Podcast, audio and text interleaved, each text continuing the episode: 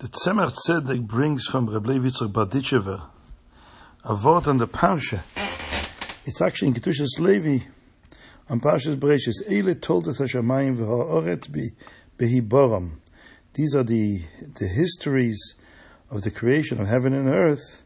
B'yem Aseis Hashem Elokim on the day that Hashem Elokim made Eretz v'Shamayim. Eretz and Shamayim.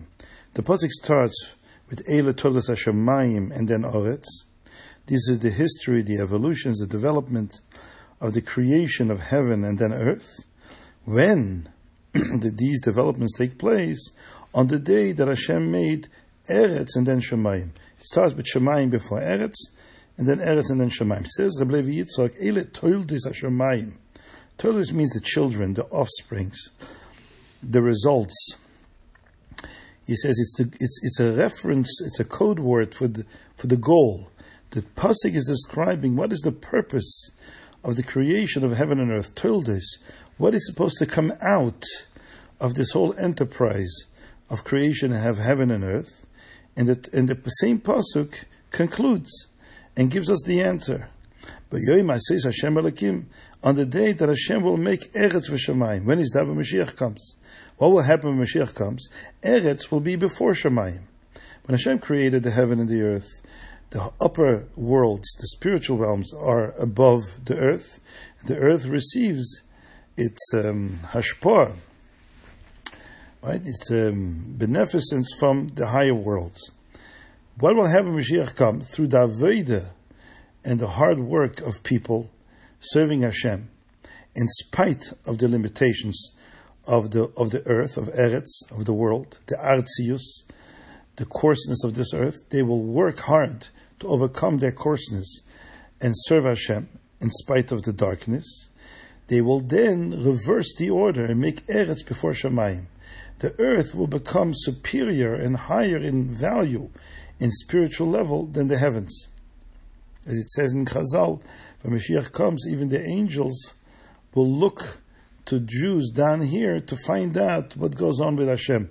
We will be closer to Hashem then than the, even the heavens where the angels live. And then the next passage says, "Va'odam ayin al adamo."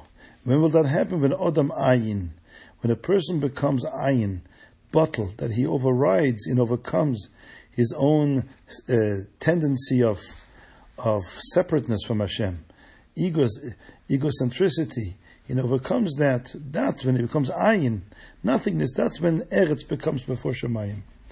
Just want to add that Reb Levi Yitzchak, in a different place, uh, in a similar word, explains a beautiful thing regarding Vahoya.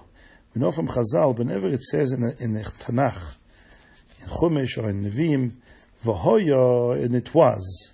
Sometimes it says Vayehi, and it was, some Vahoya. And, and Chazal say, whenever it says Vayehi, you should know that there is something troublesome coming in that story. It introduces a story with Vayhi, it means Vai. Something, something painful is coming. Vayhi b'mei shveita sheftim. Vayhi rov ba'oretz. Beginning of, of uh, Rus. Right? Vayhi, there was a famine. So something, the word Vayhi introduces a sad, a time of adversity. Uh, the inyan from Vahoya is the opposite, Loshen Simcha.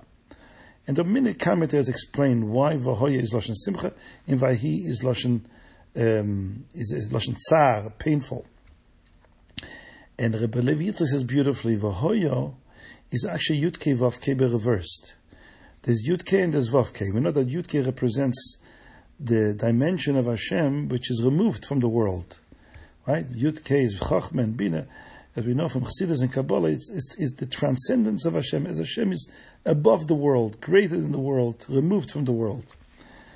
And Vav K is Vav is six, which is the Midas, the Spheres, and Hey is Malchus, which is embedded within creation, is the force of Hashem, the aspect of Hashem that is involved and embedded within creation, nurturing life for lowly creations. These two dimensions of Yudke and Vavke um, are reversed in in Vahoya. Vahoya is Vavke and then Yudke. Says Rabbi Yitzchak, this is why it's a Lashon Simcha. When a Yid is able to make the earth, the Vavke, which is the force of Hashem that's permeated within creation. And that becomes a priority. We prioritize this. We elevate the, the lowly world and reveal the Vavke within it. Then it, it, it's before the Yudke. It, it, we raise the lowly world into a place which is even higher than the Yudke, the upper worlds. So he says that this is why it's a Lashon Simcha, because Lamaila in the heavens is the greatest Simcha, when a Yid is able to turn the lowly coarseness of the world into ayin, into a total bittul, becoming an accessory to Elokus, to godliness, and to a godly purpose.